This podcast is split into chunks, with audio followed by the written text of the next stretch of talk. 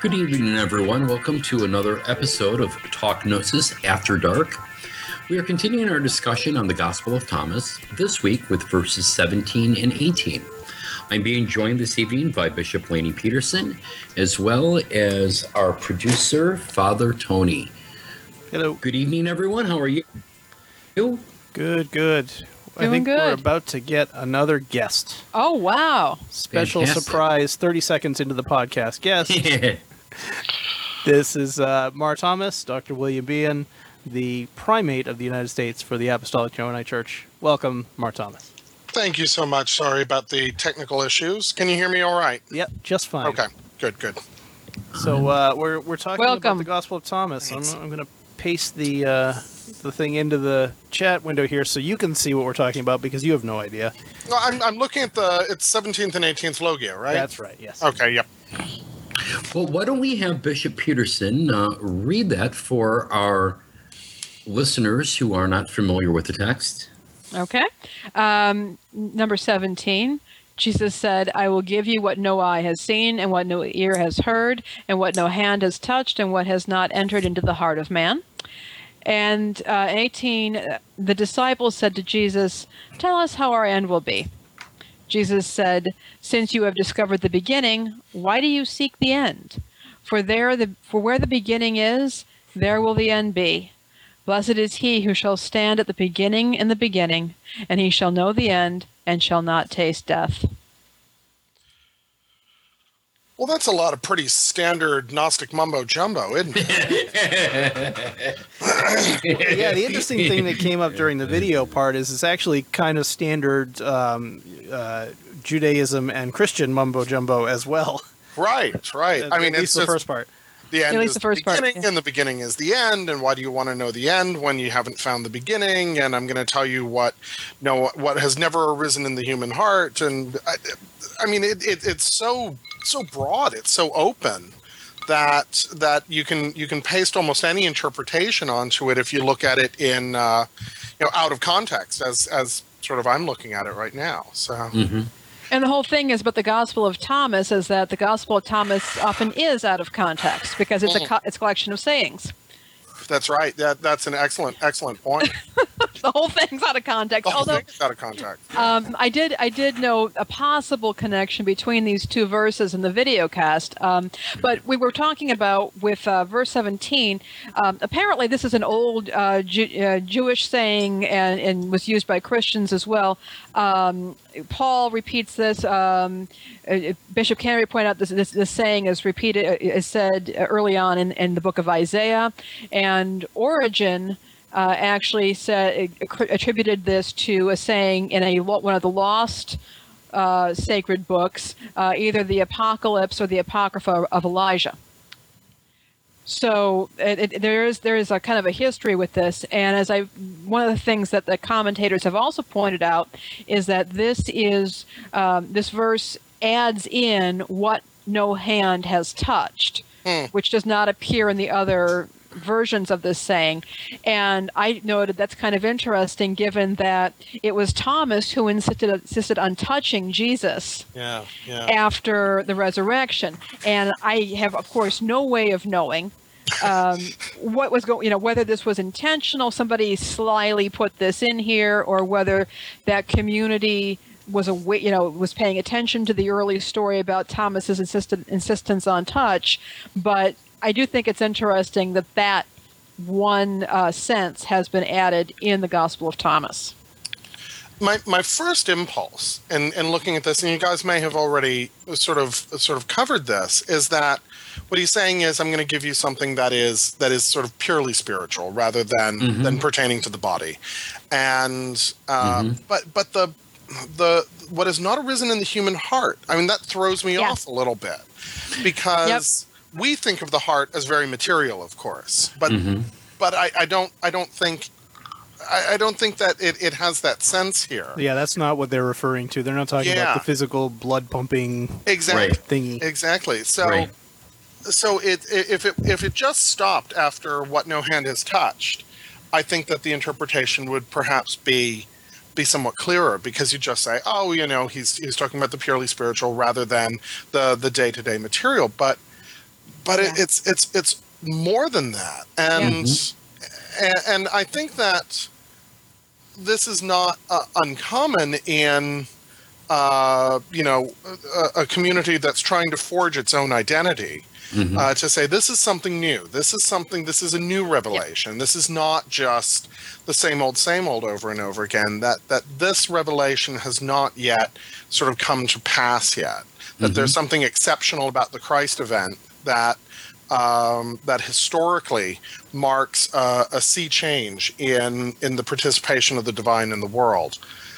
Um, I'm, I'm, you know, I'm riffing here, of course, because you know I jump into a conversation, you know, 30 seconds in, I haven't read the material, and and I'm I'm just gonna. Oh, It's like that comes nightmare mind. you have where you show up to the final at your college class and you haven't been all all semester and you have yeah, that one, right? time Except I you have it from the other side. Yeah. So Actually, though, that was what you know Bishop Canterbury and I saw as well. Because as you point out, the first part, okay, we're talking about the ma- you know, the senses. We're aware mm-hmm. of that, the physical senses. But then, what has not entered into the heart of man, we understand that the heart here is not being referred to the organ, but into that very deep part of the human psyche. Here's the thing about that, though. I, Right. I, I don't think that that's this is necessarily something super esoteric. In in my opinion, I think mm-hmm. what they're talking about, they're using poetic language here to talk about, you know, what no person has ever thought of before. Because I, in a in in a sense, in this time period, the idea of the heart, the nous, that that that intellectual center, lived in the heart. Right. So that what we're talking about is what what we're going to give you here is not something that is of this world. That's I, I think that's pretty much. This is why I wanted to lump 17 and 18 together because I honestly didn't think we were going to spend that much time talking about 17. this is the easy part, right? That's I mean, the kind of first what I one, it's like, thought, oh, and I, yeah. you know, and, and I, I stand here corrected. While I sit leave it for- leave it to us to make to make the perfectly straightforward problematic. So well, and you, to make you know, I would brother's agree, life miserable, yes. right. You know, I would have to agree though with uh, you know Father Tony in this, and I think we did touch basis a little bit of this on uh, on the video show. Is that I do think you know when they are talking the idea of the heart, that is probably meant in the context of that time, probably within the idea of of of the intellect or of the mind Of human So- reason. Yeah, yes, sure. yes, Yeah, yeah. absolutely. And so, you know, uh, basically, I think, you know, Father Tony just summed it up in a very simple little nutshell here is that, you know, this is basically beyond our normal senses of perception, of the mind, of our physical perception. Um, you know, I think that's pretty much to the point. Well, I, and as we talked about earlier in the video, this it, it represents something new, and that's why I kind of like the fact that they put 17 and 18 together. Yeah. Because 18 is about beginnings, and I have no idea what what the intent was of the compiler, but I kind of like that that happened. No, it's true. It, it- the one flows right into the other. So you here, I'm going to give you something that has never been seen before on this uh, this in this cosmos, and it is the beginning. I'm going to give you the beginning so that you can discover where the end shall be. Now, I, I do have a, a question in looking at 18. Uh, because there seems to be some, there seems to be a little bit of disagreement on the translation. Uh, Okay. because some translations say, you know, uh, tell us, you know, what our end will be, and his answer is uh, sort of when when you found the when you found the beginning, then you'll know the end. And and other translations seem to say he's he's almost chiding them. He's saying, "Oh, you know, are are you already done? Have you already found the beginning? You know, are you are you already done with this work?" And so he's telling them that they ought not to to to to try to run before they can crawl. Uh, so he's he's teasing them. He's saying, "Oh, have you already found the beginning? That you're looking for the end?" Um, because the idea is that if you knew the beginning, if you really knew the beginning, then the end would be obvious because they are ultimately the same. And There's a lot of times in Thomas where Jesus comes off being kind of a snarky dick. so I think oh, God. my reading of the text here is that he's being a little snarky. He's like, "Oh, so obviously you. Why are you asking me? Because you you already have the answer, don't you?" Right. He's, he's pulling the the sort of Socratic move where it's it's it's oh you know obviously you've already got the answer. Why don't you tell me uh, Yeah. what the answer is? I think you do see a little of that in, like I said, in some of the translations. I mean, I'm looking right here on uh, the earlychristianwritings.com uh, uh, website, and they've got uh, three different translations, and one of them is pretty snarky. You know, tell us what uh, your end will be. Jesus said, "What have you then deciphered the beginning? Yeah. Then See, ask I about the end." I mean, it's like I mean, I see that, and I see snarkiness. Um, one of the things so that we had brought up, Mark. projecting a little bit there. uh, but one of the things that we had discussed in the video show is kind of the idea, though, of of time, and that many of us, obviously, here in this human existence, think of time very much in a linear sense. You know, do you think, Mar Thomas, that time is sort of the essence of what is being discussed here of kind of thinking outside of linear time of I- I circular time you know one that's of the exactly right. I think, Mhm. and and that actually sort of leapt to my mind. There were two things that sort of jumped out at me there. That on the one hand, uh, there is there is this sense that uh, that that there is this kind of cyclical return. That that uh, I, I've I've just been rewatching uh, of all things Battlestar Galactica, and the the the the refrain you hear over and over again that I just love is all of this has happened before, and all of this will happen again, and uh, so this is I think really interesting to to think of that in terms of cyclical time because the idea of of time as as this straightforward uh, you know we're going to move from past to present to future or you know before to now to after. That's a relatively recent sort of conception of time that that the more primordial experiences of time were tied to to the seasons. They're tied to growing cycles. They're tied to the rising and setting of the sun the rising and setting of the moon the movement of the stars. And all of those things happen in cycles Mhm. and and so it would be uh, sort of obvious and you know sort of a, a straightforward uh, way to think about things to say well they're they're doing the same thing. They're thinking in terms of this more cyclical time.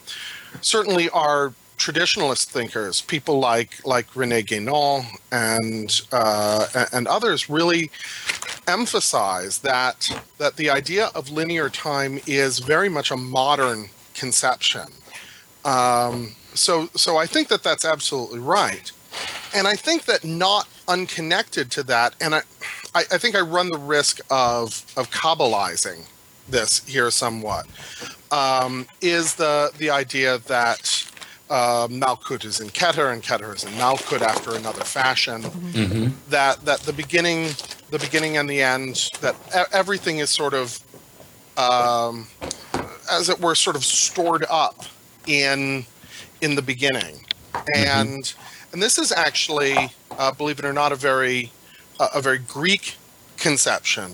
Uh, the Greeks had the idea of the arche.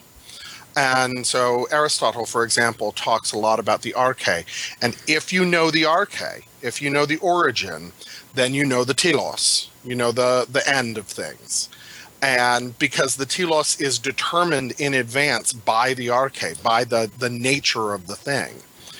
And so and so in that context, I think this statement makes a lot of sense that Mhm. if you can really figure out if you give some thought if you give some uh, some attention if you pay some heed to what the the origin of things is then the end of things the goal of the and and, and i mean the, the end in the terms of the goal or or where it's leading to not a stopping but the that the goal of things uh, becomes obvious because it's it's already there. It's already present. And so this i think is a it, it you know makes a certain of, uh, amount of sense in that that context. And remember that when when he's talking about the end here and i don't i, I, I don't have the greek text Mhm. um, b- b- but I would suggest that that in Greek, the- and and and if this has a relation to a Greek original, because the the text itself, correct me if I'm wrong, is in Coptic. Is that right? It is. And Yes. Yeah, I, it's- I've got it here on a page. I think I just po- pasted it in the chat for you. Okay. Uh, yeah, if I can find that, I can take a look at the Coptic because there, you know, there are times when the, the, the Coptic and the and the Greek overlap real nicely. Um, oh yeah, here it is. Um,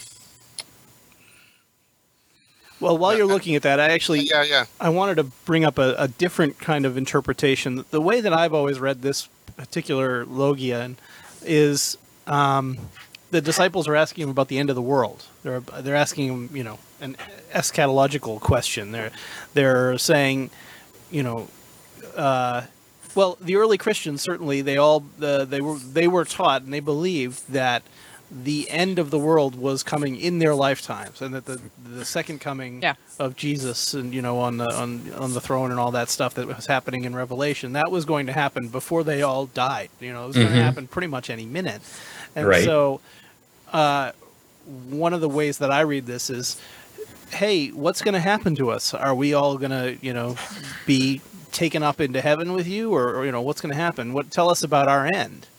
And he says, "Who cares about that? What, have you even started? Do you know what Yeah. you're doing? Right. What are you doing right now?" And so that, this has always been kind of a- an invocation to beginnings for me. You know, Mhm. D- do do something right now. It's you're always starting something, whether it's you know you're starting on a, a long path of the the the journey of a million miles begins with the single step, right? And so this is this kind of eternal now that we always have to be just beginning, just doing something. And Um, looking at looking at the text, if I can just uh, jump in, and uh, I am by no stretch of the imagination uh, a, a Copticist. I don't have that, but I'm looking and I am seeing this word arche. Um, it's and it it looks like that's the that's actually the word that's being used there for the beginning is is arche. Um, and I, I I'm not seeing telos there um, but that's that's unsurprising. But it is so they are talking about they are using this word um, etarche and and uh, etearche.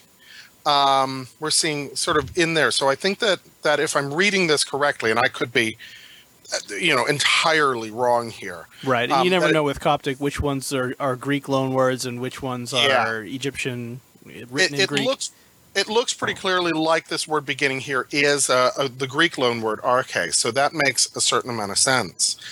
Um, so I, th- I think that uh, that yeah, I mean, I, I like this idea that that he's again sort of chiding them and saying saying you're you're you haven't even started. Why are you worrying about what's coming? right. Mhm. worry about worry about you know your own development worry about getting on the path Mhm. uh, and then if you can if you can do that the end will sort itself it will it will take care of itself um, and I, I think that that that all of these things that we're talking about are are tied together. This idea of, of the cyclical return, the idea of of the sort of kabbalistic connection of the beginning and the end, and and this idea that you know he's trying to light a fire under them. He's just trying to get them to to really to really do some work here.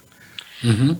One thing I would point out is that the fellows in the Jesus seminar uh, labeled this saying black, that it was not definitely not uttered by Jesus, uh, which I think which I think is interesting.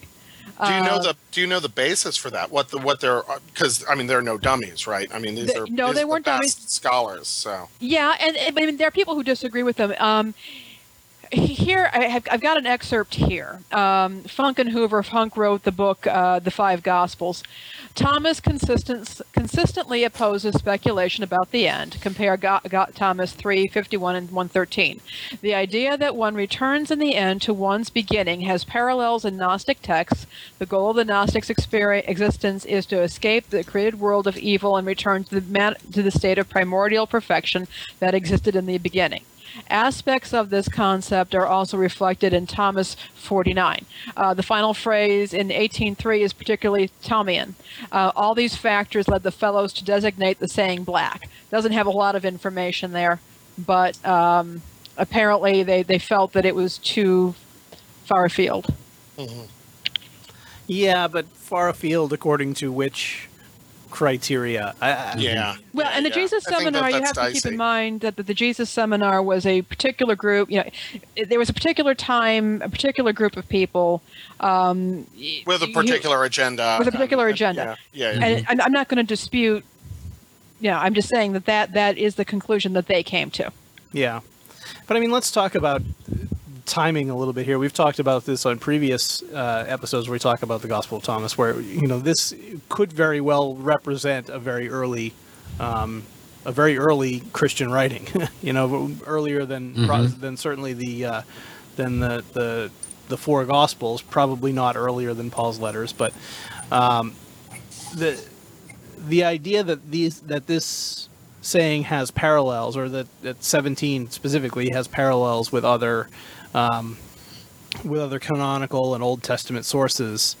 Uh, d- do you think that this represents an earlier tradition that is being carried through, and that by association of verse 18, w- uh, Logion 18 with Logion 17, something that is arguably older, I mean, Old Testament older, um, it, does that give credence to this as as something that is, uh, I don't know, I, I hate to say it, but a more authentic version of what Jesus might have taught, despite what the Jesus seminar might think?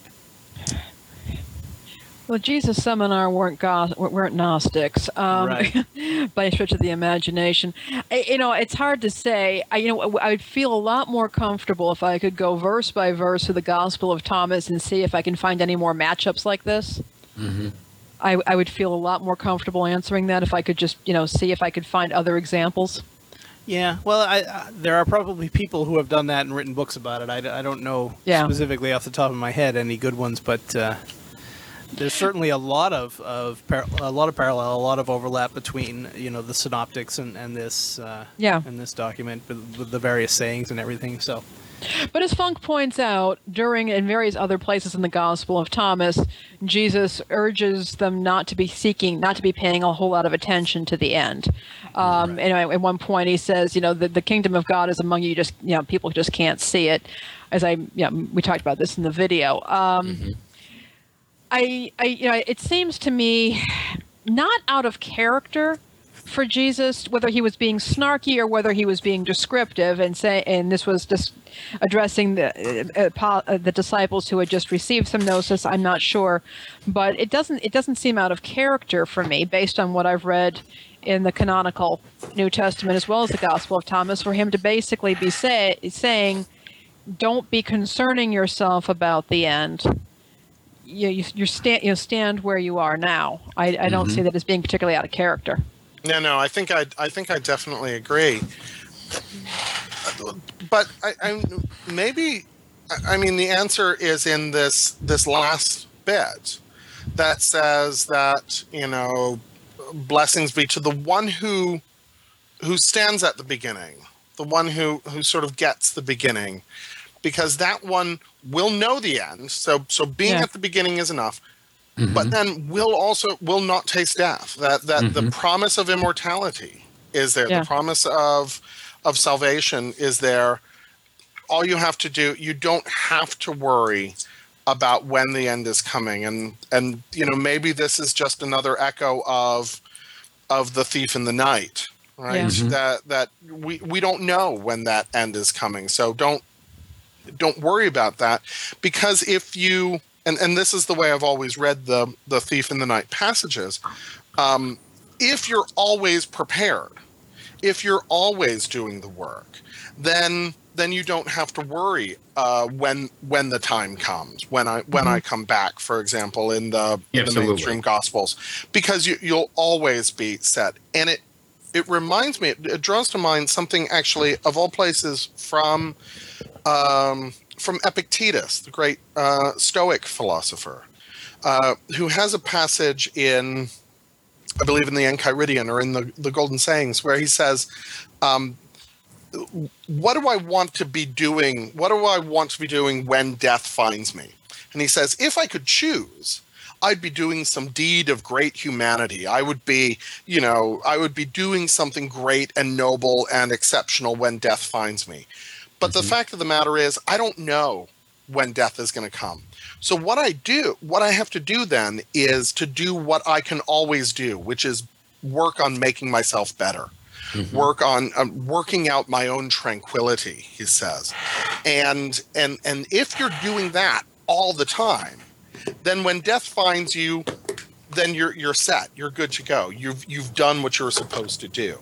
And I think there might be a similar lesson here that that if you do this work, if you get to the beginning, if you set out on that path and you're always moving forward on that path, it doesn't matter when the end comes because when the end comes, you will have been moving forward at that point. Mm-hmm. So I, I'm, I, I might be connecting just you know completely disparate things here but i'm just you know i mean you guys are have you know known me long enough to know the sort of you know maddening way that my brain works.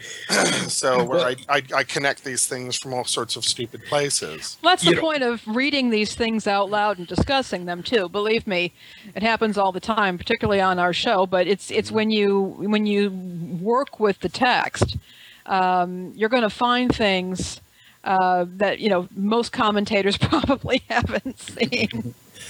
We've got an hour and twenty minutes to fill. We got to talk about a lot of stuff. What I like here is um, also in the end, as uh, Mar Thomas notes, and the in the end here, we have blessed is he. We have these parallel these these parallels here. Shall stand, and the person who shall stand shall know and shall not taste death. Mm-hmm. There, and I, I love the way this translation lays this out with with the way with the way you know you're going to shall shall and then shall not. Mm-hmm. Um, it's a matter of standing at the beginning. When you stand, you shall know, and then you shall not taste death. And I love the way that was translated. Yeah, right. that's a wonderful, wonderful parallel that that runs through that. And it runs yeah, through the entire that. the entire yeah. gospel because we just talked uh, last time we talked about the gospel, Thomas, about Logion 16, mm-hmm. um, for there will be five in a house, three against two, and two against three, father against the son, son against the father, and they will stand alone. And we talked a lot about yeah. standing. Yes. we did. we talked about that. And mm-hmm. if you throw further back to to the first, the very first Logion, uh, who, whosoever interpret, discovers the interpretation of these sayings will not taste death. Mm-hmm. So the the interconnectedness, the web that is created through these various sayings, yeah. Um, is pretty telling, in my opinion, that you can go back and forth and see these parallels. And the only way you can do that actually is by kind of living with these uh, these sayings, kind of almost exactly the way that we're doing it. I mean, this is the certainly the Gnostic text that I've read most frequently. Um, mostly because it's easy and short and it's not all weird like some of them others. um, but but it just it is because of those little moments where you see, oh, he mentioned that way back here or further on down the down the text, and how do they relate, and what does that mean when you put the two of them side by side? Mm-hmm. Well, there is the there is the other connection to to the idea of not tasting death, uh, which is of course in the apocalypse uh, where we're told, you know, the Apocalypse of John, where where we said that uh, when we're getting the the letters to the to the churches, and he says that um, you know they will not taste the second death. Mm-hmm.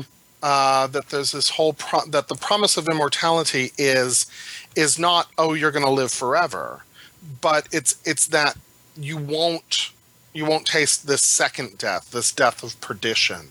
Um, and I would have to look and see how common that that terminology of tasting death mm-hmm. is, um, and and how literal that is as well. I mean, that's uh, that may just be a, a, a translator's sort of quirk, mm-hmm. but if if that's in fact what the text says, and it uses that literal term, then that's a really interesting connection to the previous logion. I've read a lot of translations of this document, and every single time it says "taste death." There's no, because here it no says, ambiguity about it. I'm going to give you something that doesn't have to do with the eyes. It doesn't have to do with the ears. It doesn't have to do with the hand. It doesn't have to do with the heart. And if you do all those things, then you're going to avoid tasting. Mm-hmm. So you're not going to feel, you're not going to you're not going to touch, you're not going to see, you're not going to hear. And if you don't do all those things, then you won't have to taste. I, and there is, I mean, maybe there is a, a, a stronger uh, anti-cosmic, a, a sort of anti-natalist even um, uh, sense here, or an anti uh, anti-body Yeah. sense here. Um, I don't know. I I may be completely overreading that. Um, you know, well, that's that's what we're here for. yeah, it's one of those things where where you, you you run the risk of just reading way too much into this, especially when when you're looking at translations. Mhm. So they will not taste death, that's. I mean, it's a on, on some level. I mean, it's just a wonderful sort of description that death is something that it's not something that befalls you. It's something that you that you taste. It's something that you take into your mouth. Um, And it tastes a bit like snozzberries. well, I actually, it, it's funny because my immediate thought is uh, that it's it's going to be sweet in your mouth and bitter in your belly. I was just thinking about that, Mar Thomas. Yeah, that it's the, Yeah. the- Yeah. there's that other really wonderful invocation of the sense of taste Yeah. of of eating, and uh, you know the the idea that something that somehow death is about is about consuming. You're consuming your own death. You're eating your own death. Yeah. What what would it mean to put your own death into your mouth? And I think that you could just go in in just all sorts of just completely crazy directions. Well, let's go in one. I, uh, I was just thinking. Some really disgusting ones too. Well, so okay. exactly. So what if uh, what if tasting death is only one aspect of death that was widely understood to the audience that this was um, that this was going for, and all all he's saying at this point is you won't taste death, but you'll still smell it and you'll, you'll hear it. And you'll, you Well, know, that's kind of mean, isn't Well, it? maybe I don't know. We've, we've got an hour to fill here, so Um, I don't know. I mean, this this term gets used so frequently. I mean, it, it shows up over and over again. Well, I, Uh, we see it in Matthew, we see it in Luke. I mean, we see it all over the Gospels. Right. Uh, yeah. Um, I, I say to you that there are there are some of you who are standing here who won't taste death. Hmm Uh, I think that's the oh wow, yeah. that's the Matthew one, right? Yeah, Matthew sixteen twenty eight. That is correct. Oh, there you go. Oh, I, I just found something. Sorry. Oh, yeah. the yeah. internet is so wonderful. yes, it is. It's wonderful. Hebrews 2 9. Um, but we do see Jesus, who was made lower than the angels for a little while, now crowned with glory and honor because he suffered death, so that by the grace of God he might taste death for everyone. So the idea of Christ as the eater of death. That reminds me of that really weird movie with Heath Ledger. Uh, I knew you were going to go there. I knew you were going to go there. That's such a fantastic movie in its horribleness. It it Oh. really is, yeah. And that guy just- who plays the the bad guy, oh, uh, what's that It's actor? Peter name? Weller. Yes. It's, it's RoboCop as as Yes. the Black Pope. Come on, how you can't do any better than that. so, I think I found uh, the title of the episode. Uh, um, but but there is that. I mean, as hokey as that movie is, um, there is something wonderful about the way that you that you vicariously atone. The way that that you atone for another is that you eat you eat the the bitter things so that they don't have to. And uh, and here instead it's the the Order 2003 is the name of the movie. In case anybody wants to check that out on Netflix. And you should. All right. You Yeah. absolutely should. Uh, there's a death scene in it that's that is the hokiest thing that since you know 19th century melodrama. It's just phenomenal. It's just you know, it's got nothing on uh, Bill Shatner shouting "Khan." You know, I mean, it's it's on the same level. I, I love that movie. I absolutely adore it.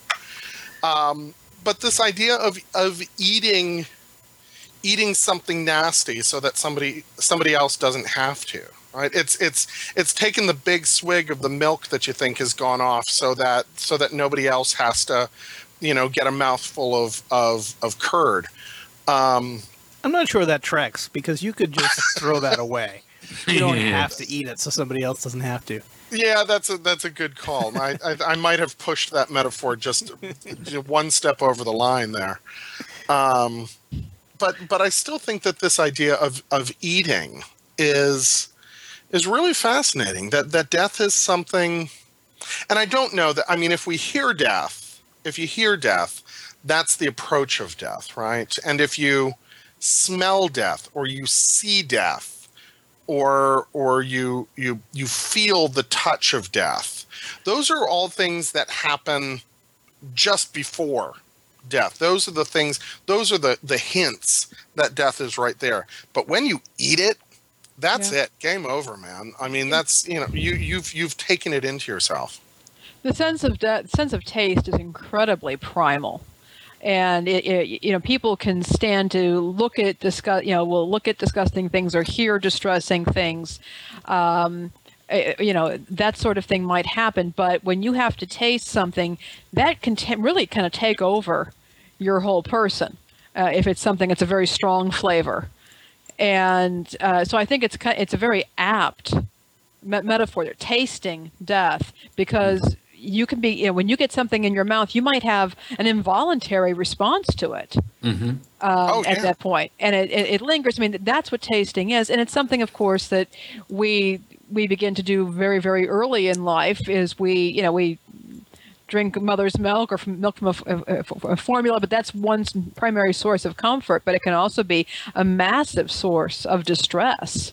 I mean babies stick babies stick everything in their mouths. Well, yes, That's their- absolutely. that's their primary access to the world is Mm-hmm. um, you know i remember watching my own kids as infants and you know they're crawling around and they're exploring things and the first thing they do when they encounter something new is they stick it in their mouth. And Yeah. of course you know as a parent you're you know you're desperately grabbing and yanking things out of their mouths all the time.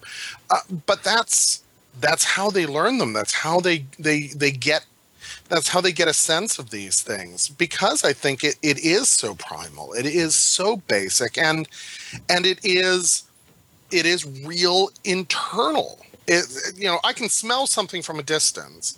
I mm-hmm. can i can hear something see something from a distance. I can even feel you know the sort of breeze you know i can feel it on the wind. But if i taste it then it, it went into my mouth. It went into an orifice in my body. And that, there's no way around that. I mean, that is that is as material as it gets. So Yeah. so I think that that's absolutely right. I mean, the the the writers of this text uh, have a, a really keen sense of this of this metaphor. And I, you know, I, I hadn't even really thought about because I've seen this this this tasting death so many times before. It's one of those things that I just kind of ignore and and, and phase up. But what, what it was interesting to me is I I think of death as being the consumer rather than us consuming death. Um, I think of death as being uh, being something um, that you know it, it, it ends your life it takes over the body and, and that sort of thing and actually it well you, you decompose but this is actually um, placing the action in an entirely different way in a different different uh, position that we are the ones consuming death not death consuming us and that has implications that i'm going to need to meditate on Yeah, I mean, it really just uh, leads leads into so many interesting directions. I think. So I'm I'm you know scrolling through. I just put you know taste death into uh, in into Google, and I'm just scrolling through all of the, you know, all the crazy stuff that that you know sort of pops out from you know everything from, you know. Traditional, you know, from canonical scripture to Skyrim to Metallica, I mean, this it's, it's all Yeah. here. Um, you know, so it's there's even a My Little Pony uh, uh, image, I guess. Um, the, the leave it leave it to the bronies to to you know co-op tasting death. Um, so I mean, it really is something really primal, really sort of basic and and and primordial. So. There's even um, from top Islamic wallpapers. Apparently, ta uh, everyone shall taste death. It's, a, it's it's in the Quran. So interesting. There, there's a whole website of top uh, uh, top Islamic wallpapers, huh? Uh, that's Yes, there is, and here's an, well. Here's another one. well, they're uh, quite keep- pretty actually. Um, keep calm, because every soul shall taste of death. Um, Did they do Huh. one of those posters, one of those British World War II posters with the keep, Keep- calm and taste Keep death? Keep calm and taste death. Yeah, there- there's one Oh, here. It's no, Keep Calm title of Omatic uh, Co. UK. um, so there we go. Yeah, so I so this is not even just within the the the Judeo-Christian Judeo-Christian tradition, but also uh, sort of carries on over into into the Islamic tradition. Uh, so this is yeah, this is something that I think is uh, we, we've hit something really sort of sort of primordial here. So I think that we're right to uh, to to to chew it up and and and see what happens. So And taste it. and taste it. Yummy, yummy death. Um, Taste and see. taste and see how, how dead you are. Uh, oh, I found the, the that's even got the the surah there. So Yeah. I, I should not be allowed to, to Google while I'm while I'm on a podcast. That's just I should not Google while things are things are crazy enough without me, you know, plugging into the internet as well. So, Well, So- can I can I loop back actually a little bit? You you mentioned um, uh, the Book of Revelation earlier, um, uh, but you didn't mention, uh, which I made a note of while you were talking during the video, that this um, uh, beginning and end business uh, reminds me a lot of you know the Alpha and the Omega that is uh, referred to in the in the Book of Revelation, and so I can see that there is a there's a progression of ideas that travel through these various texts, and you can almost trace, you know, the the the community as it goes through the, you know, the various forms and, and the various symbol sets, um, you know, ultimately landing at, at Revelation and then and then coming through to uh, to the present day. So there's a, there's a lot of um,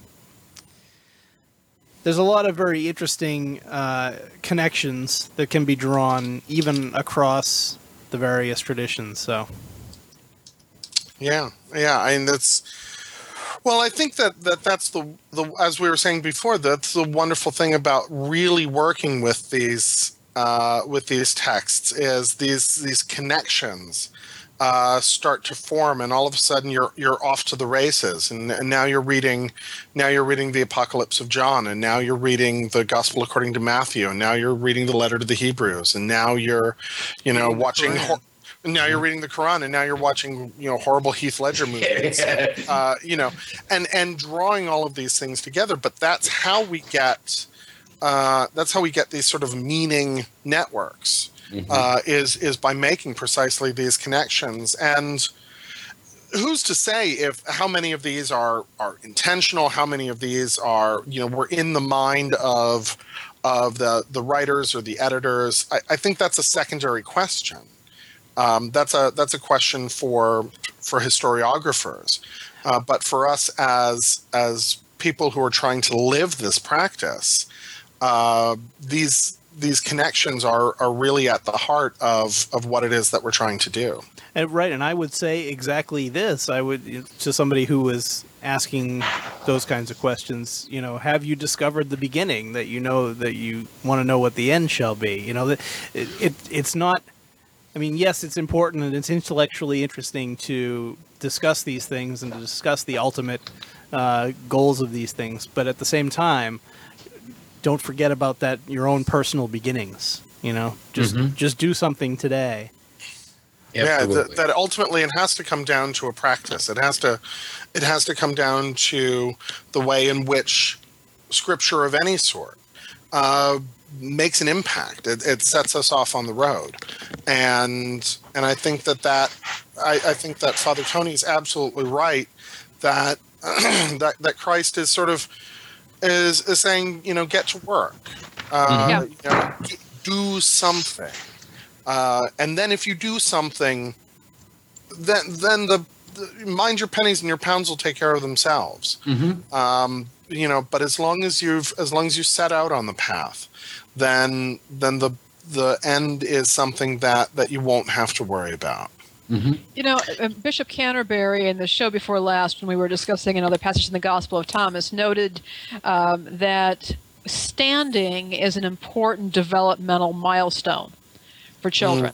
Um, that it's you know it's one of the one of those things that you know you you know that the child is progressing and if the child stands and this is you know is what enables the child to eventually learn how to walk and be mobile. And i that's really stuck with me. Um, standing is something that we see a lot in scripture both canonical and gnostic but this emphasis on standing which we see in the gospel of thomas um, the the importance of being able to stand, getting even to that point, I think is incredibly important. And um, so, for those of us, um, as as uh, Mar Thomas has pointed out, the the importance of and, and Father Tony, the importance of actually working with these scriptures so that you can get it to, to the point where you can actually stand. That itself takes work. The baby doesn't start standing overnight. The baby has to work at it. Absolutely.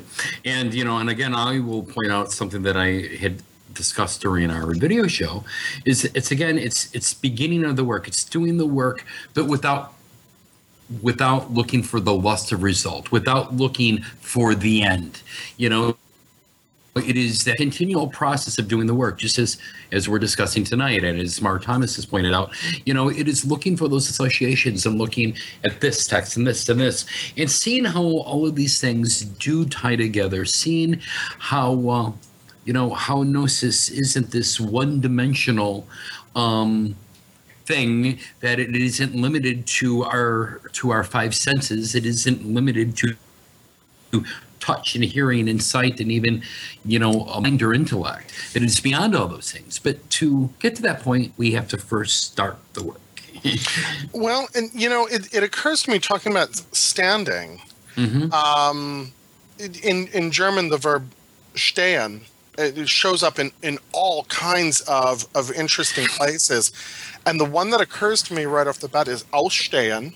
In in German means to suffer or to endure something, uh, to almost in the sense of to stand firm, and and or to stand up to something um, and and I, I because if if we're talking about standing at the beginning, mm-hmm. that's the sense that that that that I get is this this standing firm at the beginning, this this standing up at the beginning, and and in spite of the things that are going to try to knock you down, and in spite of the things that are going to try to bowl you over, you Mhm. stand your ground.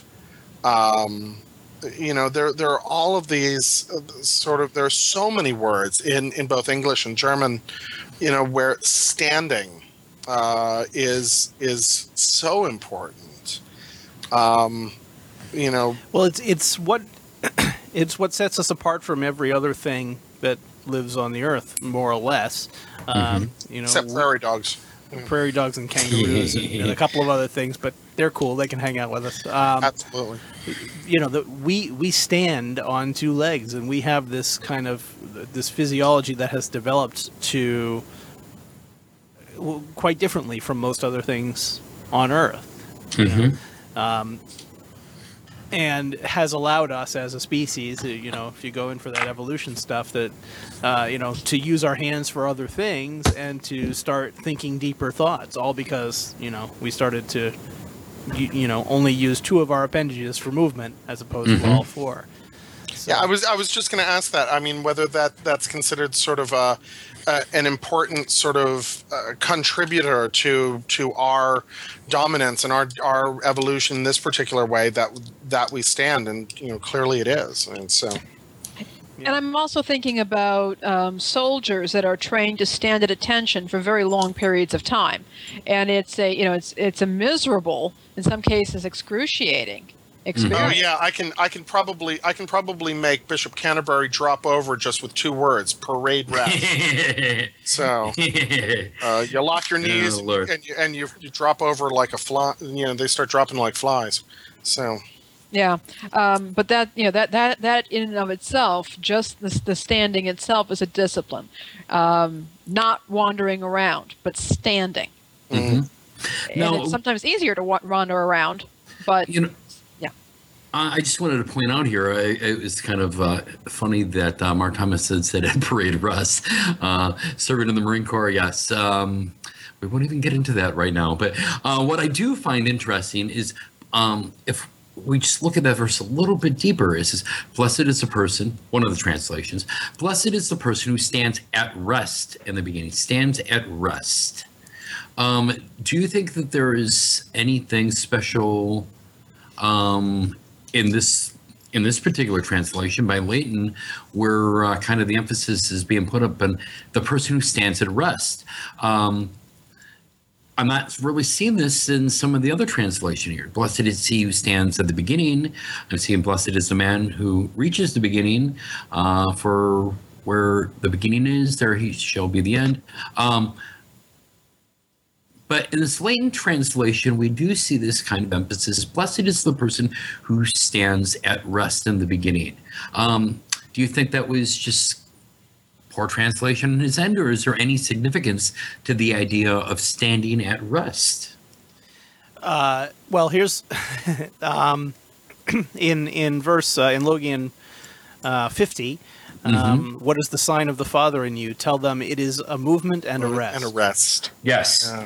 Yeah. Yeah. So, and uh, people who have listened to this show more than once have heard me talk about um, the "Seek to See Him" uh, by April DeConick, the book "Seek to See Him," and she by, who, by who, Father by, Tony? by, By uh, Dr. April DeConick. ah. Who is that again, Father Tony? Yeah, I have a bit of a crush on April DeConick. um, we we should get her on the show sometime. That would be. That Yeah. would be. Uh, Uh, I I don't think that you would be able to communicate, but, uh, it would still be a great idea. No, I have Yeah, we'd have thirty to roll his questions. tongue up. So Yeah. Uh, da, da, da, I thirty thousand questions. I would be able to stop. So uh, that uh, she posits that that passage that um, uh, Logion fifty is a bit of a, uh, a catechism, a call and response, and you know for. Mhm. For the initiate during the ascent ritual that they would undergo, um, to essentially to prepare themselves for death, and and I mean, isn't that the role of any uh, religion worth its salt? Is to prepare the person for their for their death, right? Mhm. So um, this standing at rest is the second part of that phrase. So the sign of the Father being movement and rest. Uh, maybe the beginning consists of the movement and the end consists of the rest. I'm not entirely sure. That's something to explore. Interesting, and yeah, definitely something to explore. The more we work with this text, the more questions I have, which I suppose is what ought to be happening. Right, unless you're not doing the work, in which case, got to do the well, work. and, and and yeah, and if if you figure that you've got it all sorted out, uh, you're you're probably not trying hard enough. So so the the fact that we keep coming up with more and more questions that that even the simple passages start to become start to become tricky.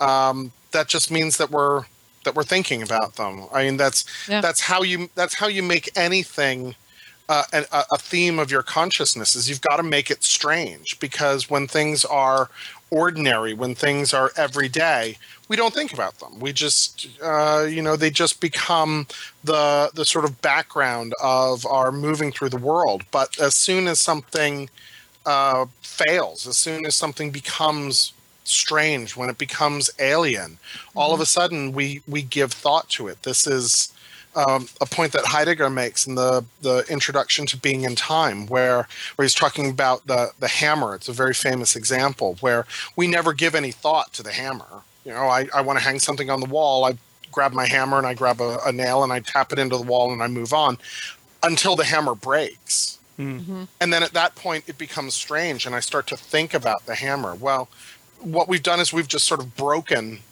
these these logia, and because we've broken them, now they seem strange. Now they now they're unfolding. Now they've become an object of thought, and that's I I don't think that there's there's anything that we can do with scripture that is as meaningful and as productive as that. Well, and, and we have even in the Gospel of Thomas uh, 2, Jesus said, He who seeks, let him not cease seeking until he finds. And when he finds, he will be troubled. And Yeah. when he is troubled, he will be amazed, and he will reign over the all.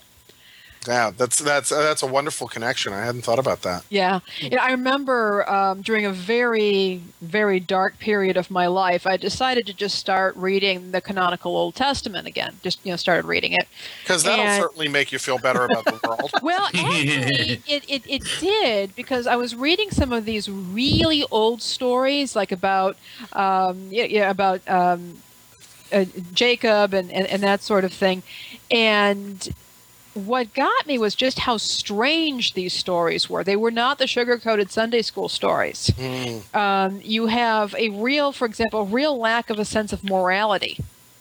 You have these these these these rotten behaviors just being described and sometimes god takes the side of the miscreant and sometimes god doesn't and you know god is a very strange figure i remember just reading this and being um, uh, uh, being amazed at what i had missed even And- when i was in seminary and I think that we're called upon, especially those of us who, who you know, are part of the Gnostic tradition, to revel in that strangeness, to not Yeah. not put that strangeness aside, not uh, read it away or sugarcoat it, as you said, or or or pass over it, but say that's strange, and where the strange things are, that's where the interesting stuff is happening. That's that's where that's where the important stuff is happening. Is when it gets weird. Well, before we get into something else, unfortunately, we are out of time. I, I've got two more things in my notebook that we haven't gotten to, so maybe we'll uh, find a, a, another outlet to talk about those on a future episode. But um, uh, before we wrap up here, I wanted to plug our Patreon campaign. So, for those of you who are not aware, and I don't know how you couldn't be at this point, but uh, we talk about it a lot. But we have a Patreon campaign, which is a kind of crowdfunding thing that helps to support all of the stuff that we do here on the Gnostic NYC network.